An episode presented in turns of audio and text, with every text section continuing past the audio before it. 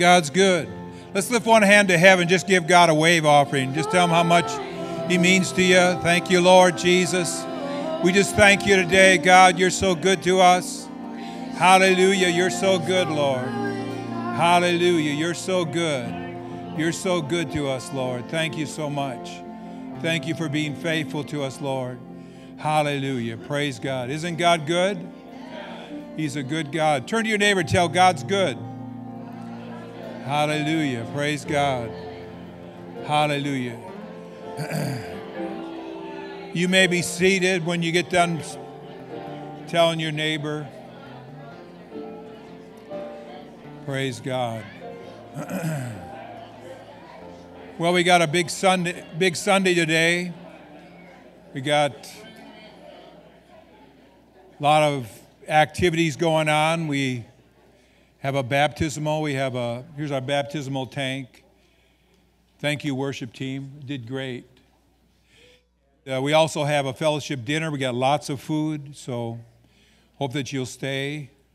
We have a, uh, but right now we have a baby dedication. It's, so if they would please come, the bakers, they would come up and bring Nolan. Is it Nolan, right? Yeah, and this is, uh, is it Shem or Seth? Shem. Huh? Shem. I don't know. I get, I get those, I get a name in my head. I, I don't know what happens. I can't get it straight. Natalie. And uh, thank God for this wonderful couple. Natalie just started uh, with the worship team, and um, Shem. Almost said Seth again. Golly, what a deal. Um, but you're a policeman, right? So thank God for him, huh? Yeah, we believe in policemen. Praise God. I know that's it's one of two jobs I wouldn't want to have. The other one is a school teacher. Even though we need school teachers, don't misunderstand me. We need great Christian, but they they have to kind of go out as a missionary, really. But if you're a school teacher, don't take that wrong, okay? We, we believe in you. We love you. Go get them, guys. But I can't redeem that statement. But, anyways, but this is uh, which one are we doing here? This one? Nolan. What a cute kid. Yeah, they're both cute, yeah.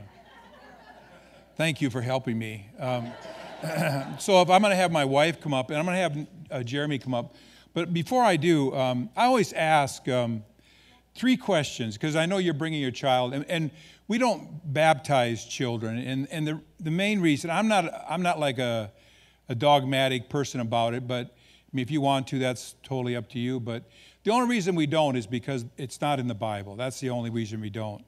And, um, you know, I kind of approach life from the standpoint if it's not in the scriptures, why are we doing it? And, um, and so, but when Jesus was on the earth, he did bless children. He laid his hands on them and he blessed them. And so, you know, I, so I'd say this Jesus Christ the same yesterday, today, and forever. So, what would he do right now if he was on the earth? He would take kids up in his hands and he would bless them because he's the same. And so that's why we do it. And we believe that when we speak a blessing over a child, that those words stay with that child and direct, direct his path. And so this is little Nolan here.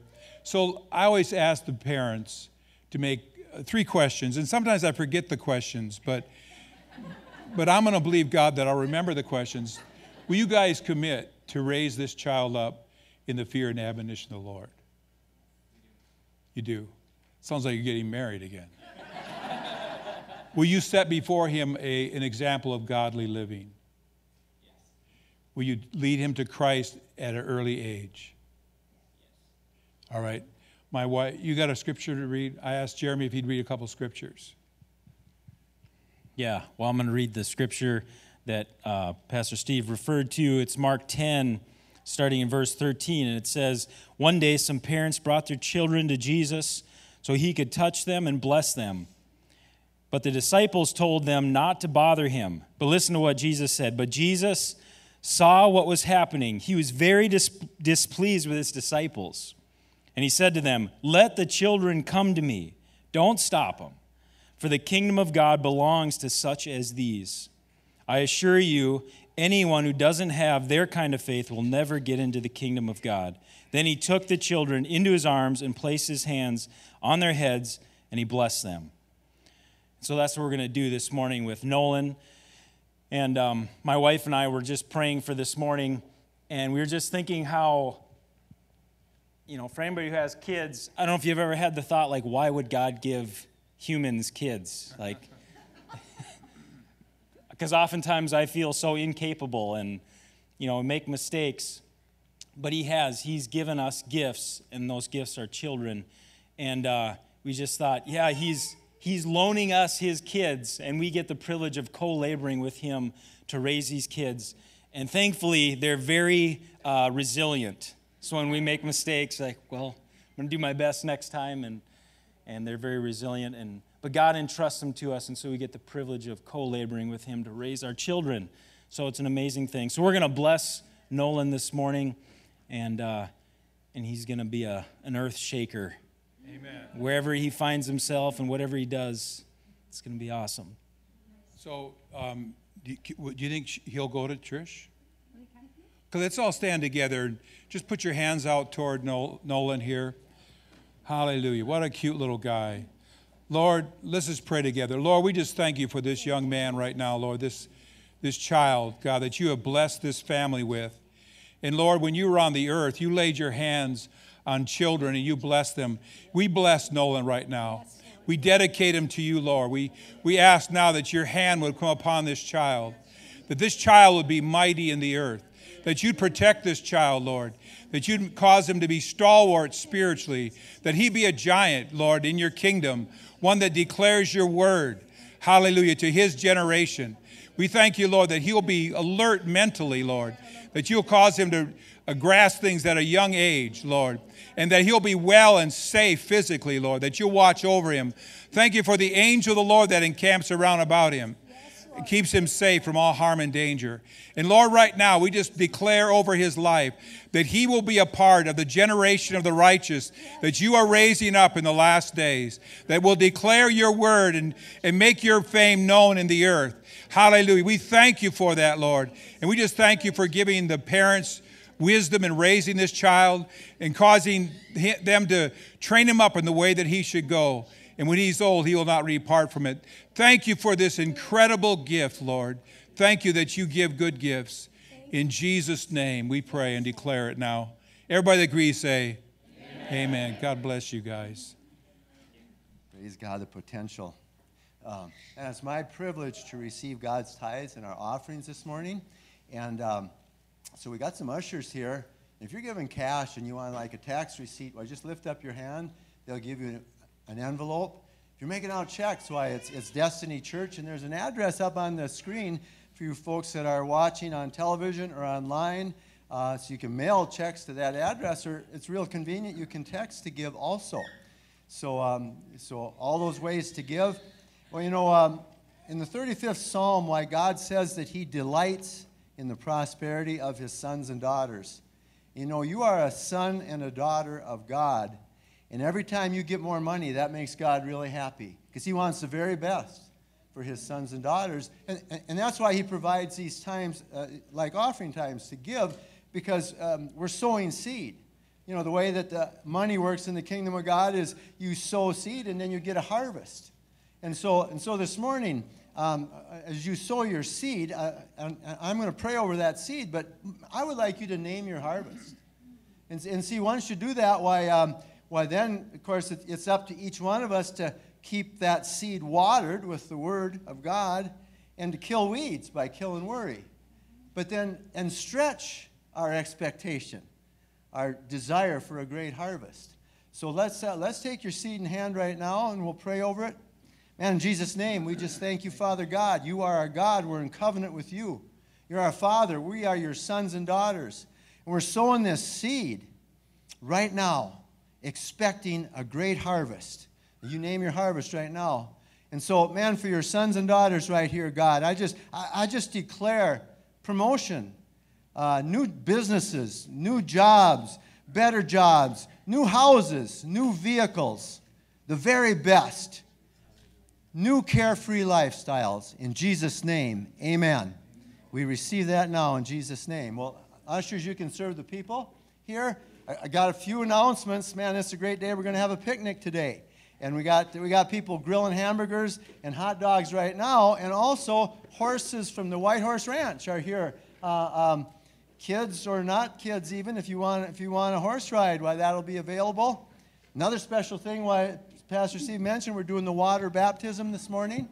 And, uh, and then, just as always, I want to announce I'm going to be at the back table in the foyer when church is over. If you got any questions about the church, or, or if you'd like to give us your contact information so we can inform you of upcoming events or, or prayer needs or like that, why, why you can do that back there. And, you know, we're always trying to make things better. If you've got any suggestions, why we'd love to hear them and see what we could do, what we could do to make things better. And so that's that. But then I've been asked to pray for our nation too.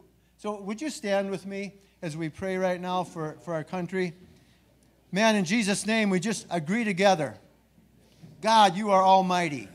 And thank you for the covenant that you have with our nation. We agree with our first president, George Washington, that you are our God and we are your people. So, right now, today, we are totally dependent on you, God. We bring everything that's going on um, affecting our nation to you because you are our only trust. And so, as we do that, why we expect a rebirth of America. Thank you for it. Thank In Jesus' name, amen. amen. Oh, you can be seated, and Pastor Steve is going to bring the word. Well, God's good. It's great to have Tommy, Tommy Slack here. Wow. We all, we all prayed for you last week, and we're so glad that you're here. You're a sight for sore eyes. Not that my eyes are sore, but I don't know where that dumb expression came from. But, anyways, God answers prayer. If you have your Bibles, I want you to open them to Ephesians chapter 2. I titled this message Sola Gratia, which means only by grace. It's a Latin word, sola gratia. It's Latin for means only by grace. And what I've been talking about in the last uh, the times I've talked, because other people have been talking. Oh, I want to tell you one thing, okay? Is Kevin Burke Hartzmeyer here? He's not here. We had a golf event. Now, this is big. We had a golf event last Sunday after church, and uh, Kevin Burke Hartzmeyer got a hole in one. I've golfed for 40, 50 years. I've never got a hole in one. So that's big. And so we went and told the clubhouse. I thought at least he'd get a half a million dollars or something. But anyways, so that was that was big. So I was going to have him uh, stand in the foyer. If you're a golfer, he could lay hands on you and part the hole in one, the hole in one anointing. This is the hole in one anointing. But anyways, that was good. But I've been talking about um, uh, like foundational type things. Like last week, I talked about the the goodness of God. And it's so important for our lives that we have a good foundation. And two weeks ago, or I can't remember how long ago it was, I talked about sola scriptura, which is only by the scripture. In other words, the Bible, and there's five, there's five solas that are the foundation of the Protestant Reformation. There's five things that are the foundation of the Protestant Reformation, which you know, Luther was the most famous one of the Reformation, but there were others, but he was the one that was the most famous. I'm going to talk a little bit about him today. But um, so there's five solas. The first one is sola scriptura, that the Bible alone is the final authority in all matters of life doctrine. And to, to contradict the scriptures is to contradict God. All right? And so that's how we look at it because the Word of God is God speaking to us. Every, every scripture is inspired by God. That means Old Testament and New Testament. It's all inspired by God. And, um, but it is a progressive revelation. The second one is sola fide, which means faith alone, that we are saved through faith alone in Jesus Christ. The third one is sola, which is I'm going to talk about today, gratia, gratia, whatever, which means grace alone. And, and that is that we are saved by the grace of God alone, not of works, lest any man should boast. Amen. The third, the fourth one is sola Christos, which is Christ alone. That Jesus Christ is alone is our Savior, our King. He's the only mediator between God and man. And then the last one, the number five, is sola de gloria, which is to the glory of God alone, and that is that we live for the glory of God alone. And so those are the five solas, those are the five foundation stones of the Reformation. And so we should know these things because they're very important. And um, so I want to talk about grace because it's such an important subject. And um, we, we would all understand this that grace is unmerited favor or undeserving favor. In other words, God favors you. God favors you not because you are good, but because God is good. That's a really powerful statement. God favors you not because you are good, but because God is good. And it is by faith that we receive this grace and are saved. So, Ephesians chapter 2, verse 8 and 9, a very, very famous or popular verse, it says, For by grace you have been saved through faith. In other words, the, the grace comes into our lives by faith, not of ourselves. It's a gift of God. Everybody say the word gift. It's a gift of God, not of works, lest anyone should boast. And so this grace is a gift of God. It's a gift of God. So when you think about it in those terms, if you add any kind of works to it, it stops being it stops being a gift and it stops being grace. So it's sort of like this. If I if I gave you a present, I said, "Here's a gift." But then I said, "I want $20." How many can see that that would not be a gift any longer? Now I'm, I'm receiving payment for something that I'm giving to you. But this is a gift. Grace is a gift. It says it is a gift of God, not of works, lest any man should boast. And this is an, not an isolated verse. This is not like, well, Steve dug this one out from the, you know, from some crevice in the Word of God. This is a common theme through Scripture that we are saved by grace, and that that grace comes to our lives by faith, and that it's not of ourselves, and it's not of works, lest anyone should boast. And so Paul said, as soon as you, in, Romans 4, Paul said, as soon as you put a payment or works with it, it stops being a gift. And so it's very important that we understand that our salvation isn't because, comes to us not because we are good, but be, because God is good. Now, here's what's interesting about these five, these five solas of the Protestant Reformation is that they were in direct contradiction to the church at that time. The church of that time taught things that were contrary to scriptures. They taught, you know, they taught indulgences, they taught purgatory, they taught that if you gave money, your dead relatives would get out of purgatory. You could even give money and then you could get out of purgatory. You could, you know, buy your way out of purgatory ahead of time. And there was a guy that would go around, his name was can't remember his name now, Tellus or something like that. And he was a monk that was sent out from Rome.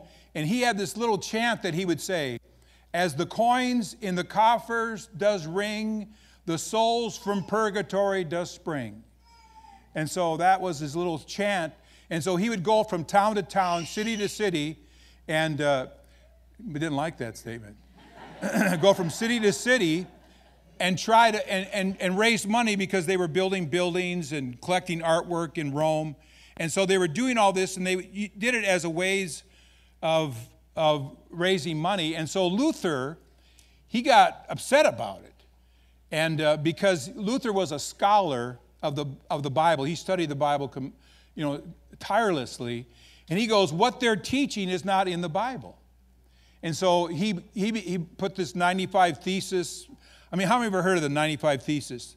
Wittenberg uh, Chapel. And he put it there in Latin. He didn't put it there in the common German language. He put it there in Latin. He wasn't trying to start a Reformation. What he was trying to do was he was trying to open a discussion to reform the church because he thought the church in Rome didn't understand what this Tellus guy was doing.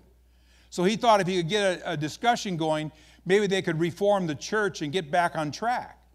Well, what happened was Tellus had been set out, sent out from the church, and he was doing the bidding of the church. And so what, so what happened was, you know, he put these 95 theses. And the, the thing about it was the printing press had just been invented. And so, just like remember when email first came out and some of these modern technology things, you know, people had to learn that these things are deadly. You know, I mean, uh, what, what, I don't understand all this Snapchat. I, I don't, you know, Twitter, uh, Flitter, Quitter, whatever. You know, I don't understand a lot of it, but but you have to, you got to learn it because it can be it can be problematic. How many know that's true? Because you put it out there, it's out there forever. Well, they didn't understand printing presses, and so what happened was he put he didn't have any intention of spreading these 95 theses, which was his his 95 points against indulgences. He didn't have any he didn't have any plans of spreading that around, but somebody translated into Germany. They brought it to a printing press and they printed it off and they scattered it all over Germany. And so the commoner who couldn't understand you know, the scriptures because they weren't in his language, all of a sudden read these 95 theses and they started getting a revolt going. And so all of a sudden they began to pick up momentum. And he got, he, Luther got put on trial at the, at the, um, the court of, get this, Worms. That was what it was called. Diocese of Worms. I think it was, it's German, so I think it was Worms or something like that. But, anyways, and he was found guilty. He was found guilty of heresy. Now, what he said was, Show me in the Bible where what I say, what I'm saying is wrong. Show me in the Bible where it's wrong. And they said, it's, we're, not, we're not saying that it's, what you're saying is not in the Bible, but you're contradicting, you're contradicting what the Pope has said, and therefore you're guilty. And so his followers kidnapped him, put him, hid him away for a year. And so what happened was almost haphazardly, and I hate to say that word because I think God was behind it, but the Reformation began to sweep throughout Europe and people started to uh, experience God in their lives. And so eventually Luther made these five points of, of only uh, uh, by grace alone, that we're saved by grace alone. And so the church at that time, like I said, had, had the authority of the, of the scriptures. They believed the authority of the scriptures. They believed the authority of the Pope. And they believed the authority of tradition. So they were all three things on the same level. And Luther said, no, no, wait a second here. Everyone bows to the scripture. That's, that was his point. And so, and here, here's, here's the thing about this. You know, like there's a lot of things you can believe and different, and it won't matter that much. Like, you know, I, was, I, I talk about the end times a little bit because I think we got this end time thing all messed up. That's my personal opinion. And because I got burned. You know, I, I've been saved. How long have I been saved? I've been saved for a long I've been saved for 50 years. That's a long time. I know I don't look that old, but I've been saved for 50 years. So when I first got saved, I read The Late Great Planet Earth by Hal Lindsey. He said that we won't be here past 1981. We are still here. now, what's so interesting about that, now, now look at it. We, my wife and I have five kids. So we didn't have our first kid until I was sure he was wrong. Because I didn't want to bring kids into this world. So our first kid was born in 1983. So we had to make sure 1981 went past. We got into 1982. Then we started talking about should we have kids. So we had our first kid in 1983 because I thought, well, if he's right, I don't want to bring kids into this world. And what are we doing having kids, anyways? I mean, the Antichrist has taken over. The world's going to go to hell in a handbasket. What do I want to, you know? And so obviously, he was wrong. And there have been a lot of other people since then. I won't get on this stuff. That's not my subject. But what I'm trying to say is that you, if you listen to people talk about the end times, there are so many viewpoints. It doesn't really matter in eternity what you, I mean, it does matter a little bit. But I mean, for your eternal salvation, it doesn't matter what you believe about the end times. But what I'm talking about here what I'm talking about here matters. What I'm talking about here matters. Matters seriously. This is not like a light thing, this is a serious thing. It, it's, it's very important what you believe about salvation. Because what happens is, what happens here is it's almost like a pill. Let's say, you know, you went to the doctor and the doctor gave you a pill, and, and let's say that pill was watered down, or that pill was a, what do they call those things? Placebo. Placebo. How many know what a placebo is? So it's, it's a fake pill. It's a no pill, but it's supposed to, it's supposed to give you a mental, you're, you're doing something. You're supposed to, I don't know why they do that, but anyway, it's a placebo. But, but just think if you, if you got a fake pill or if you got a, a watered down pill, the pill would have no effect on your disease, would it? You know, the, the gospel is God's pill, but you can't water it down and you can't, you can't distort it. If you water it down, you distort it, it loses its impact in your life. I'm talking about salvation, things that deal with salvation. If you put works with, with grace, if you put works with grace, what happens is that it loses its impact in a person's life. Amen? Amen? So there's a lot of different truths, but this is one truth you cannot, you cannot do away with. Because if you say that salvation is based on works, that is not just kind of false, that is totally false. That's not just kind of false, that is totally false. And so there are certain Bible truths that you can debate about, you can argue about, but you can't get this wrong. This has to be clear, it has to be concise, it has to be exact. And so the, the, the, the gospel, the gospel is a message the gospel is not a church, it's not a preacher. The church is supposed to proclaim the gospel message. A preacher is supposed to proclaim the gospel message, but the gospel is a message. It's, it's actually, it means to be, it means good news. And it's the only way hearing the good news. Now listen to this. This is another, this is a radical point. But the only way to be saved is by believing the gospel. The only way to be saved is by believing the gospel. In 1 Corinthians chapter 1, verse 21, the apostle Paul said, "For since in the wisdom of God the world through wisdom did not know God, it pleased God through the foolishness of preaching, the foolishness of the message preached, to save those who believe." It pleased God through the foolishness of the message preached to save those who believe. So here's the deal is that faith cometh by hearing, and hearing by the word of God. And so when you hear the gospel message, the Holy Spirit brings that word, brings that truth to your heart, brings that, shows you your need of salvation, and shows you that there's a Savior. You know, I love this one song that we sing. I, lo- I love this song. It says, here, here are the lyrics How great the chasm that lay between us, how high the mountain I could not climb. See, that's describing where you're at and where God's at. There's a chasm, unbelievable chasm. There's a mountain that you of sin and condemnation that you can't climb. You can't get past it. You can't get over it. There's no way that you can get there by your by your works. There's no way whatsoever. The Bible said that all of our righteousness is as filthy rags in God's eyes. There's no way you're going to get there. If Jesus, if God wouldn't have bridged that chasm, there is no way we would have a relationship with God. And so it came out of His grace. Amen. Listen to another line to this song. It goes, In desperation, I turned to heaven and spoke your name into the night.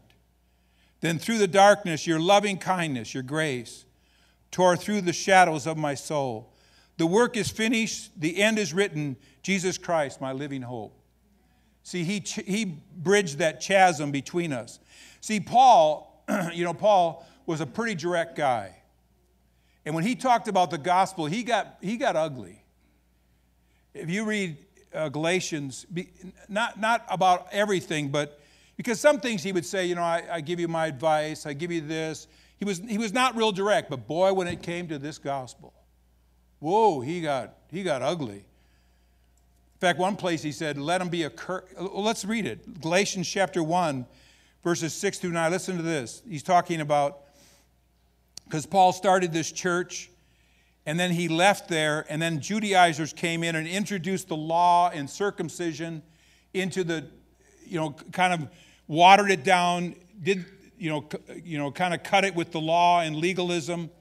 And so Paul said this I marvel, this is him talking, verse 6, that you are turning away so soon from him who called you in the grace of Christ to a different gospel.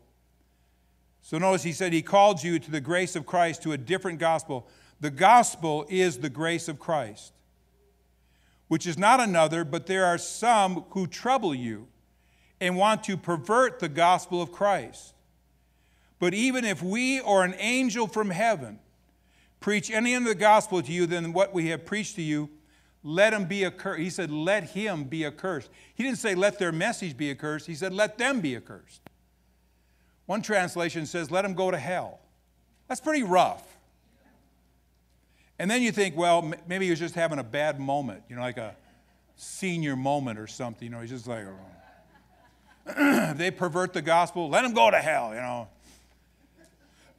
so you think maybe he's just having a senior moment, but just look, keep reading.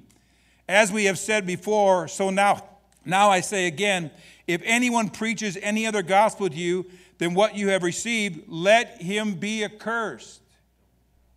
He doubles down on it. He said, This is serious because people's souls hang in the balance if they hear the wrong thing. People's souls hang in the balance if they hear the wrong thing. If you mix the gospel with other things, it waters it down, it loses its impact. Amen. That's good preaching. And so here's the deal we are saved by grace alone, it's received by faith alone, it releases the power of Christ alone, whereby we are saved and bring glory to God alone. Amen. So here's the thing, you know, so what are, where do works come to play in this? I mean, are, do we believe in good works? Do we believe in good works? Yes, we believe in good works. The Bible says that we are created in Christ Jesus unto good works. But notice he didn't say that we were created in Christ Jesus by good works, right? And, th- and that's huge. That's a big difference. I'm created in Christ Jesus for good works. It says in Ephesians chapter 2, verse 10. Let's read that verse. For we are his workmanship, created in Christ Jesus. Notice the next word. Everybody say for.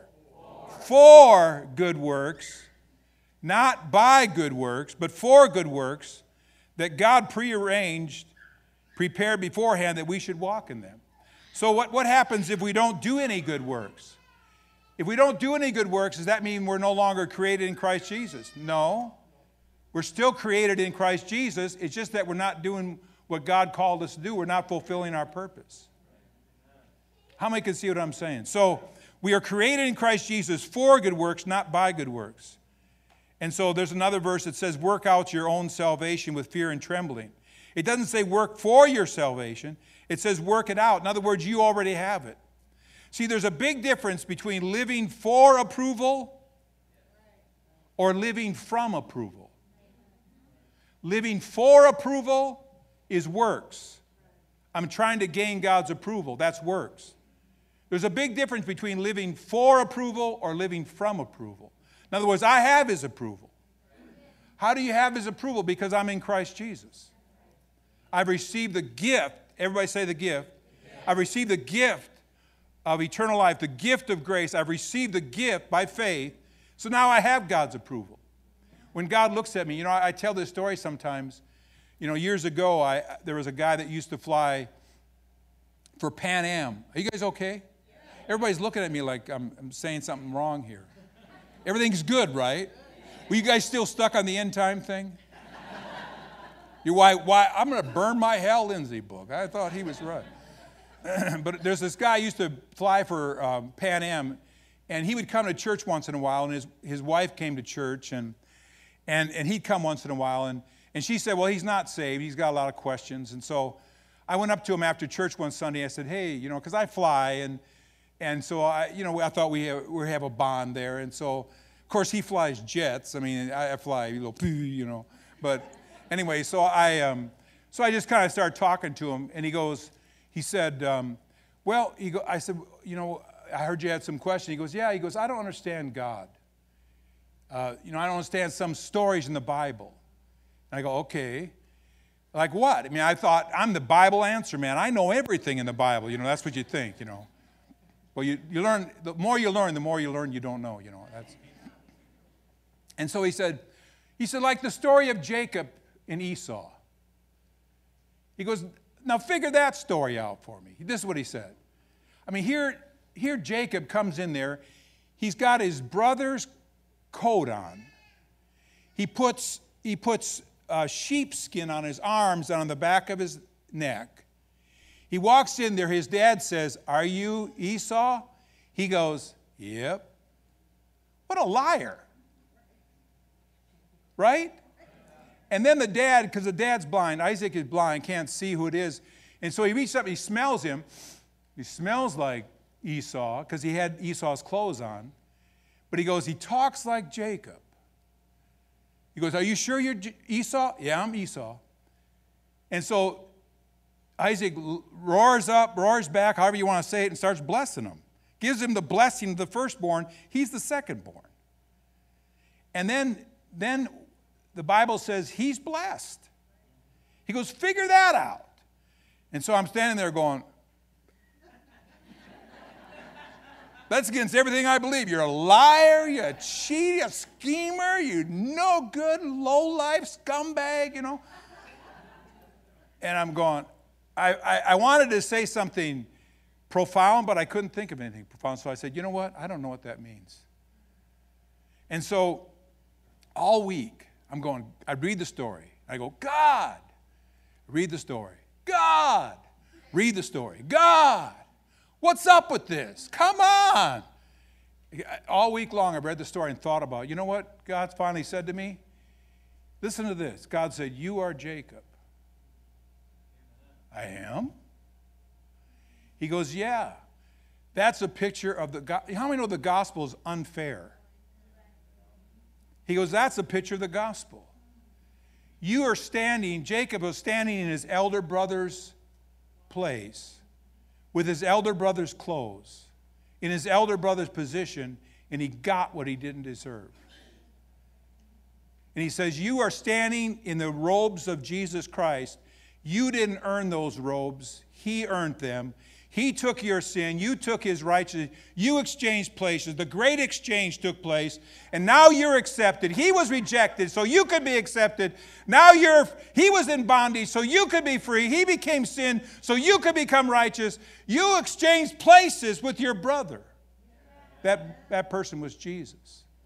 He who knew no sin became sin for us that we who knew no righteousness could become the righteousness of God in him.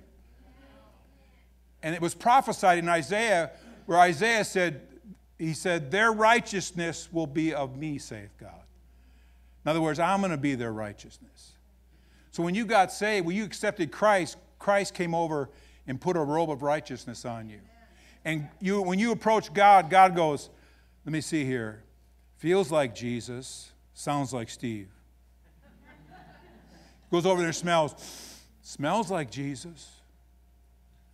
And then God rears back and starts blessing.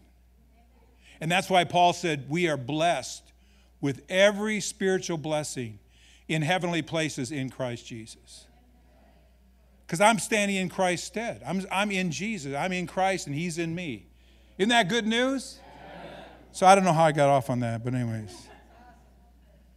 That's a good point, though. I don't know how I got off. I kind of ruined my notes. But you know what's interesting about this is that I studied the story, the life of Martin Luther. It's, it's really interesting, and I got to hurry here, although time matters not. I've been reading some of these Elizabethan English, so now I'm starting to talk time matters not. See, it was interesting that what I read about Luther was that before he received the revelation of grace, he was the most tormented soul on planet Earth. And he was tormented about his sinful state. He despaired of life. He stated that he hated the God of righteousness, even though he was a monk living in a monastery. This, this is a direct quote from one of his writings. He says, Though I lived as a monk without reproach, I felt that I was a sinner before God with an extremely disturbed conscience. I could not believe that he was placated by my satisfaction. I don't know what that means. I did, I did not love him. In fact, I hated the righteous God who punishes sinners. And I secretly, blasphemously murmured against, greatly against him. I was angry with God. Isn't that sad? At that time, it's, he's, the church's avenue to get people released from guilt and sin was through the confessional. And so he's living in a monastery. How much trouble can you get in a monastery? It's not like there's strip joints all over. I mean, this is a monastery for Pete's sakes. And so most of the monks would go to the confessional and they would, maybe five minutes, they'd be in there and say, Well, I took an extra piece of bread or something, you know. So then they have to do penance, you know, three Hail Marys, a couple Our Fathers, whatever, you know, they have to do stuff like that. But here's what's funny about Luther his average time every day, not once a week, every day in the confessional was three hours. One time he was in there six hours. And the guy that's listening to his confession is getting wore out. And he's gone, he's gone over his sins over and over. And, and he was even saying, not just even his sins, but the ones that he was thinking about, he might, he might have committed. He had the thought one time that maybe, you know, he said he prayed one time two hours, and he, he, he when he got done, he had this twinge of pride that he felt pretty good about himself for having prayed for two hours. So he's in there and he's going, I got to confess pride. I mean, I think, I think I, I, I committed the sin of pride. And he'd go on and on for hours. But the point was that Luther was so tormented. He was the most tormented soul on earth. Luther, it's kind of funny. What's so funny about it is that he, he would meditate on verses that would add to his misery. Like Romans chapter 1, verse 18. Look at this verse. It says, For the wrath of God is revealed from heaven against all ungodliness and unrighteousness of men who suppress the truth in righteousness. In unrighteousness. He goes, That's got to be me. That surely is me. The wrath of God is against me because of that, that thought of pride I had. And he would meditate on that. What happened to Luther, one day he was going to, to this verse. He was going to this verse to meditate on it again. And he happened to read the verses before this, which he had done at other times. But this time, when he read it, something happened. Look at the verses before that Romans 1, verse 16 and 17. Paul, Paul said, I'm not ashamed of the gospel of Christ for it is the power of God to salvation to everyone who believes. The gospel of Christ is the power of God to salvation to everyone who believes, the Jew first, and also to the Greek. For in the gospel, the righteousness of God is revealed from faith to faith, as it is written, the just shall what? Live by faith. What happened to Luther? Here's what he said in his own words At last, by the mercy of God, meditating day and night, I gave heed to the context of the words. In it, the righteousness of God is revealed, as it is written, He who through faith is righteous shall live. There I began to understand that the righteousness of God is that by which the righteous lives by a gift of God, namely by faith. And this is the meaning the righteousness of God is revealed by the gospel, namely the righteousness with which a merciful God justifies us by faith. As it is written, He who through faith is righteous shall live. This is kind of all his saying. Here I felt that I was altogether born again and had entered paradise itself through an open gate. He had all, I mean, if you could understand, can you imagine listening to a guy for six hours go over every little teeny sin.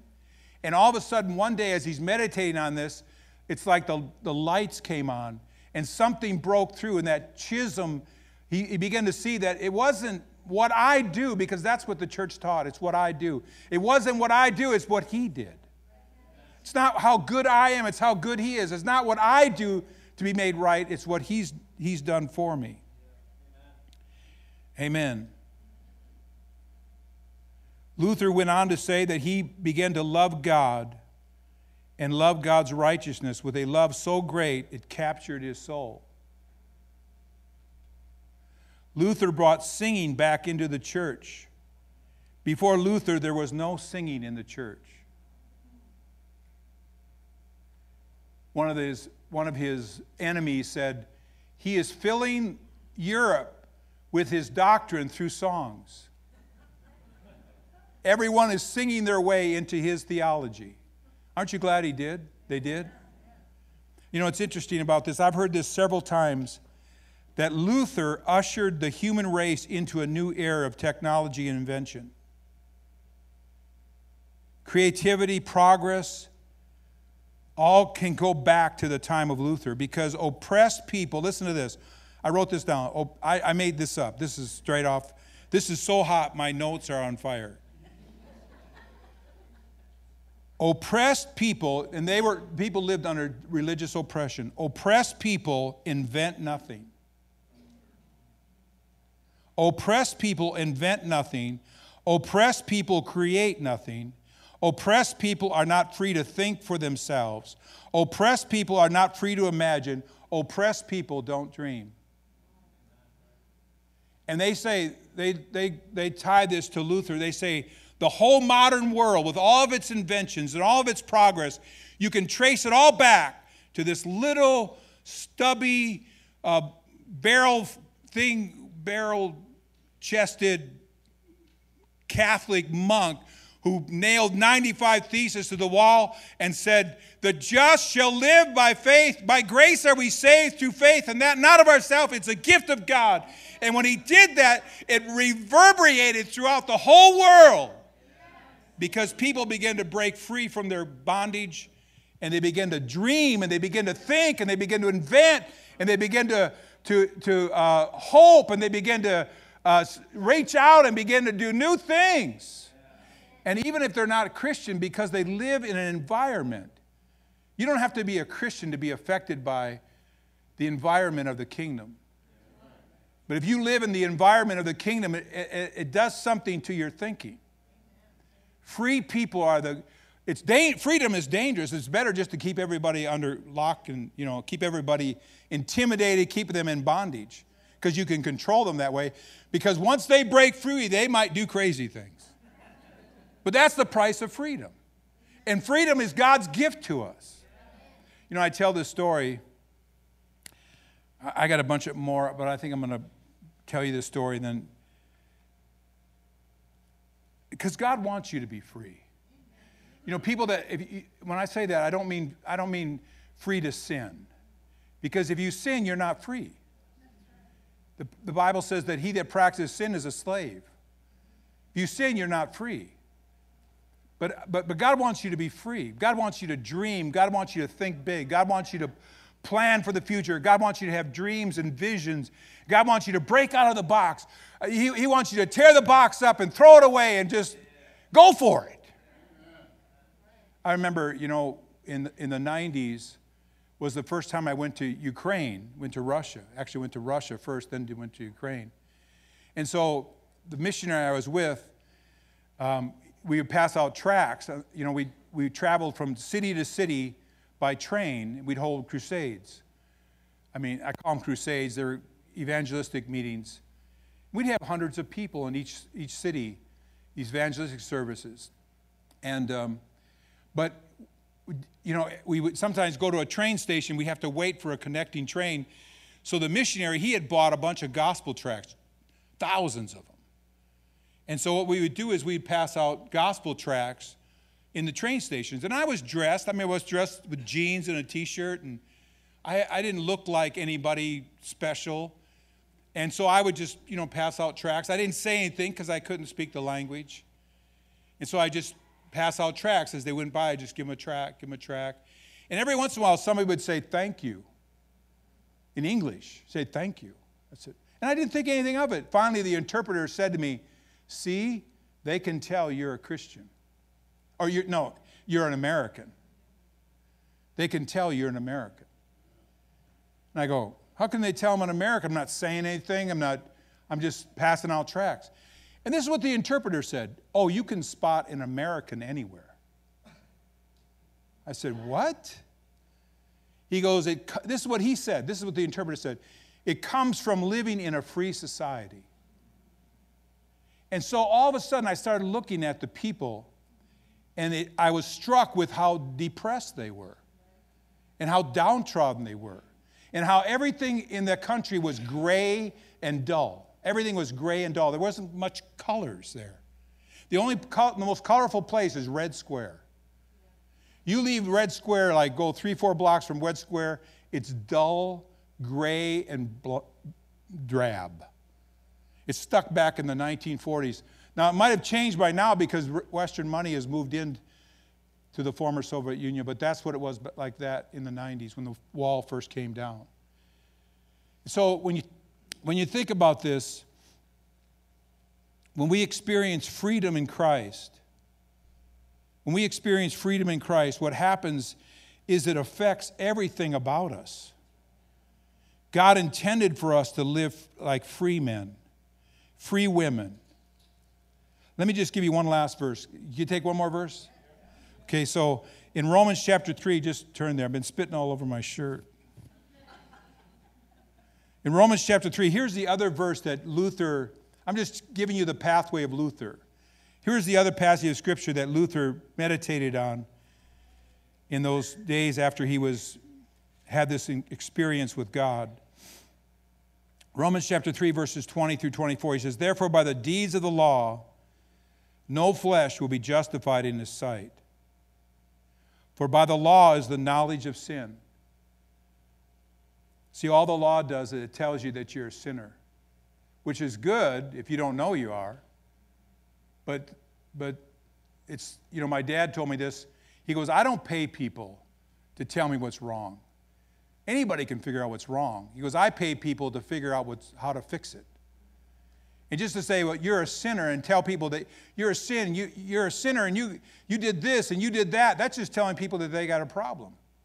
That's not the answer. The answer is found in the grace, the mercy, the forgiveness, the redemption of Christ. That's where the answer is found. So he said, No one will be justified in the sight of God by the works of the law, because through the law comes the knowledge of sin. But now, now listen to this the, the righteousness of God apart from the law is revealed, being witnessed by the law and the prophets, even the righteousness of God through faith in Jesus Christ. Notice there's a reoccurring theme. To all and on all who believe. For there's no difference. For now, this, this is the verse everybody knows.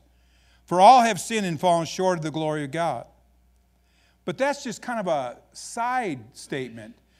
The, the bulk of what he's saying is he's talking about because we've all sinned, we've all fallen short, that we can't save ourselves. We're all in the same condition. All of us are. That God had to provide another way for us to become justified. There's no difference. All of sin and come short of the glory of God. Being justified freely by what? His grace through the redemption that is in Christ Jesus. Being justified freely by His grace. You know what it's time for us to do? It's time for us to live. It's time for us to breathe the fresh, invigorating air of freedom. It's time for us to dream again. It's time for us because we're not trying to get God's favor. We're, we've got God's favor, and now we're living from God's favor. Amen. We're not trying to capture something. We got it already. Now we're living from it. You know, Jesus, this is a very common statement that Jesus, before he did a miracle, he received God's approval. God, at his baptism, said, you are my beloved Son in whom I'm well pleased. He hadn't done anything yet. But he, he didn't live for God's approval, he lived from God's approval. Isn't that good news? Let's all stand together. So, by grace alone, by faith alone, for Christ alone, for the glory of God. Amen. God's good. So, what we want to do here is we're going to transition here. We're going to sing a song, and then we're going to have a baptism. And so if you're wanting to be baptized and you need to change clothes, this is where you this is the time you do it right now. If you got to change clothes, this is when you do it. There's a bathroom, woman's bathroom, guy's bathroom. Change clothes, then come back in here and we'll have you state your name. You have to talk into the microphone. Maybe I should have told you this before you agreed to be baptized. Got to state your name and also give a testimony, which basically means what does Jesus mean to you? That He's your Lord, Savior. That's it. And then we'll take you, we, we believe in baptism by immersion, because that's what Jesus was baptized. It says he, when he came up out of the water. So if you came up out of the water, you had to be in the water. And it says that John baptized in this one spot, Aaron, Anion, because there was much water there. If they were just sprinkling them, you don't need much water, do you? Just need a bucket, a little bit of water. But there was much water there. So we baptized by immersion because the, the Greek word baptism means it's actually not an English word, it's a Greek word. It means to immerse. That means to dip completely, cover completely, and then pull back out. And so that's what we're going to be doing. Dave and uh, my son Sam and Lauren are going to help us here. So, what I, what I have you do is we're going to sing this song so you give the opportunity to get changed. The kids wanted to come in and watch. So, what I'm going to have you do is I'm going to have you give your name, give a quick testimony. They're going to pray over you, and then they'll help you up into the tank and go as far that way as you can with your knees so we can get you underwater. And if you're really a problem person, we'll hold you under for a while. Just make sure you. But basically, what you're doing is you're identifying with Christ. The Bible says that we're buried with him in baptism. So you're being buried with him in baptism, that like as Christ was raised from the dead, even so we should walk in newness in life. So you need to believe that your old man is being buried today and that you're going to walk in a newness of life. That's what you need to believe. So let's sing this song. If you do need to get changed, this is your opportunity to get changed. Maybe we can have the candidates come up here on this front row here. Maybe we can move some of this stuff. Just have you sit here. First two rows right here. You guys are fine. Just stay right there. But if you're going to be baptized, just come here and sit. Hi, kids. It's good to see you. Let's sing this song as they get ready, all right?